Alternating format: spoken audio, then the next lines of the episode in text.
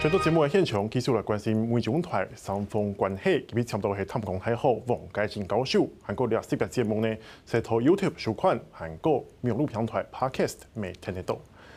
就是你刚刚有提到说，就是包括了呃美国派什么官员来台湾，其实台湾都算是有得有失啦。嗯，那另外一个部分，大家也很关注的是，美国只要每一次派高官官员，甚至有时候参议员来访台。对岸就会感觉好像不太高兴。嗯，像这一阵子，台阿萨尔访台的时候，他的歼十、歼十一就飞过台海中线，然后这一阵子又传出又要在台海周边军演。嗯，是你觉得那个中国大陆透过这样子，他要传达什么样的讯息？中国大陆对内来讲的话，当然是呃有所交代，也就是说，对于美台之间的交往，北京要表达一个态度。如果没有表达态度的话，会有一些比较激进的大陆的网民或民众会寄钙片到中国大陆的外交部或者是军委啊。那么另外一方面，呃，其实呃最主要的是，呃，美国跟北京互相透过这样子的，包括军事行动在内的这一些政策作为，来传达讯息给对方。所以啊，我们当然有很多例子可以举了啊，比如说我很快的讲两个。第一个，古巴飞弹危机的时候，那个当时为了要阻止苏联的船，呃，过这个运往古巴，所以美国军舰挡的时候，他先这个射击啊，是对空射击。那当时美国的国防部长就跟海军讲，他说这个不是开战。是甘乃迪总统在跟赫鲁雪夫总鲁总书记的对话，是。那也就是说，他对空射击是领袖的对话。另外一个就是六十年前，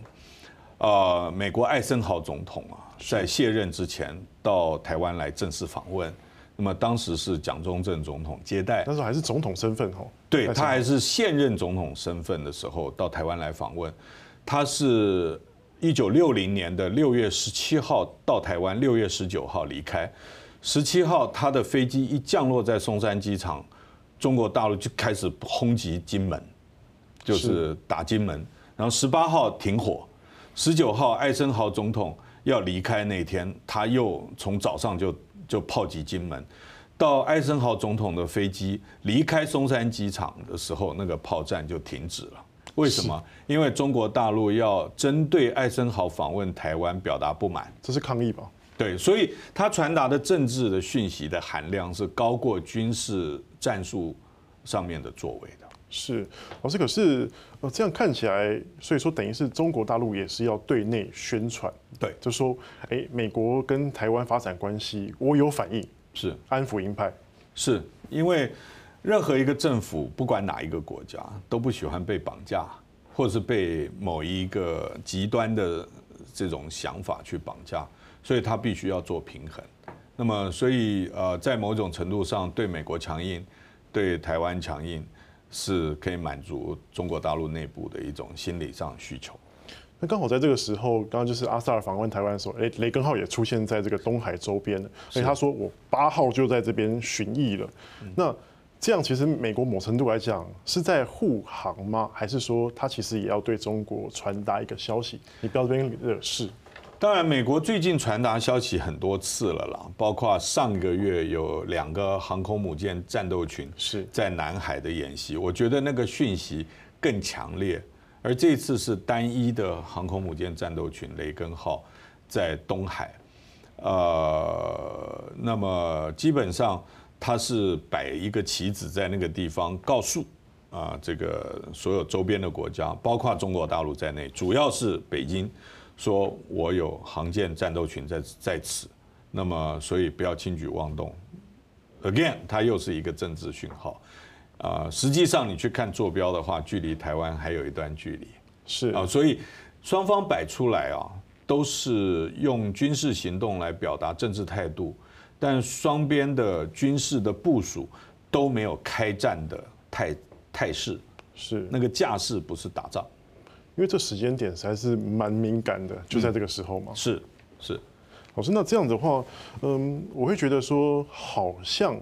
美国在某程度上来讲，透过这样的动作，也在宣示，其实我是支持台湾的，有这样的意向吗？那美国就是支持台湾，这个很明显的。那么他有这个动作的话，就表示他是以实际的行动来表表达，来支撑他的政治讯号。那么，所以呃，美国这样子的表态，当然北京会相当的不悦了。啊，这些都在算计之内啊，双方距离都蛮远的，所以呃，美国美军跟中共解放军不会有接触，也不会有擦枪走火。但是呢，政治讯号非常的浓烈，所以这双方都有默契，在这个游戏规则下，我们就要做个样子。这个默契应该是呃，不能解读成双簧了，也就是说，不是双方设计好的，就是双方有敌意的双方互相摆了一个姿态。可是这这个时候，美国其实好像又传出说要评估新一轮对台湾的军售，那当然也包括了。这个可以打过台海的多管火箭，还有四台海上卫士的呃无人机啊，是不是美国在针对这个美中对抗下对中的关系，它有重新思考这整个战战略，连卖给台湾的武器都有一点手中代工的味道。嗯，我想啊，谈到军美国对台军售这个问题，基本上对专业人士来讲就很纠结了，就是说你要去解。往政治面去解读，还是从专业面来解读？是，就专业来讲的话，美国最近比较强度的啊，比较频密度比较高的呃提到对台军售，嗯，会让我们感觉美国感觉台海的态势，它的评估是紧张的，一触即发。所以啊，台湾在弹不够啊，就是我们的补充，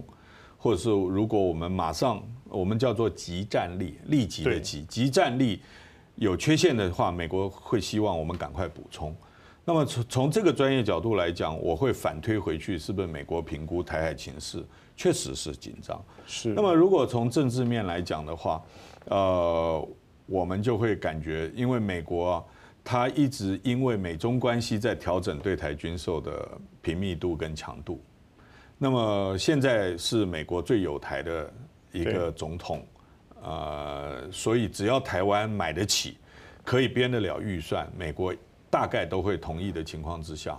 那我们如果不趁这个时机赶快来采购，万一美国明年换了一个总统，他为了改善跟北京的关系，又又比较慢动作啊，或者是不会像现在这么积极的话，那我们可能要等很久，这个是从政治面考量。啊、呃，当然，我不愿意去解读说这些美国对台军售是 A 钱啊，是什么凯子军购，我觉得这些那些嗯都超出了专业的范围了。可是另外就是因为前一阵子刚好美国有这个终于有提出这个避免台湾被侵略的这个法案嘛，然后 BBC 前一阵子报道也有提到说，哎。美中之间一战，而且那一战可能热点台湾是其中之一，是不是也因为这样子引起美国担心？那这样的法案，当然先会不会通过是一回事，但是对台湾来讲有没有实质上的帮助？这个美国的这个思维其实是几年前俄罗斯啊，把自己那个那个背上的俄国国旗撕掉，然后直接派军进入克里米亚，然后把。克里米亚从乌克兰的手中啊，直接把它抢过来，然后马上办一个公投，从此就兼并了克里米亚，成为俄罗斯的一部分。这种我们叫做在西方或北约组织无从反应的情况之下，迅雷不及掩耳的造成继继承事实。那么美国现在有一些国会议员认为，就是说要求美国国防部要能够向国会报告。他们用什么样的方法让北京没有办法对台湾做同样的事情？是这个立法的思维的背景。那么，但是能不能做到，或者是说，第一个，北京有没有这个计划？那美国美军现在有没有能力做到？以及台湾自我防卫的能量，这几个要综合起来看。所以，我觉得法案通过是一回事，实际上的能力跟做法，还有政策的角度。才是最关键的。老师，最后一点时间，我们可以看到说，这一阵子，包括说这个美国卫生部长访问台湾，还有呃布拉格捷克的参议院的议长，还有布拉格市长也要访问台湾。嗯，那是不是代表说，其实台湾在这一阵子感觉好像遇到了一个外交的春天？嗯，那这外交春天会有什么样的得失？天气很冷很冷很冷，酷寒的时候稍微回升一点，大家会感觉到温暖，但并不表示真的天气变热了啊。那么，所以哦，我可能是外交系统出身的，所以我都用比较谨慎、比较严格的角度来看我们对外关系。事实上，我们参与国际组织现在很难突破。事实上，我们现在邦交国还是十五国，最近只是多加了一个呃办事处索马利兰。那么，所以啊，就传统外交的角度来讲，我们确实压力还是存在的。大家，我自己内心不会非常的雀跃高兴，但是呢，就整个形势来看，我们可能受惠于呃，全世界很多的国家开始对中国大陆有更多的戒心啊，或者是非好感啊。是。那么，所以反它会反射到对我们的。加强关系上面是，所以说，包括这次布拉格市长，包括他的参议员、参议院来台湾，其实也都是这样的背景下的反应。对，我觉得是现在刚好有这一波，那么这一波到底会走多久？我们能够把握住这一波，能够多做多少事情，就是现在政府最大的一些挑战。好，老师，谢谢您，谢谢。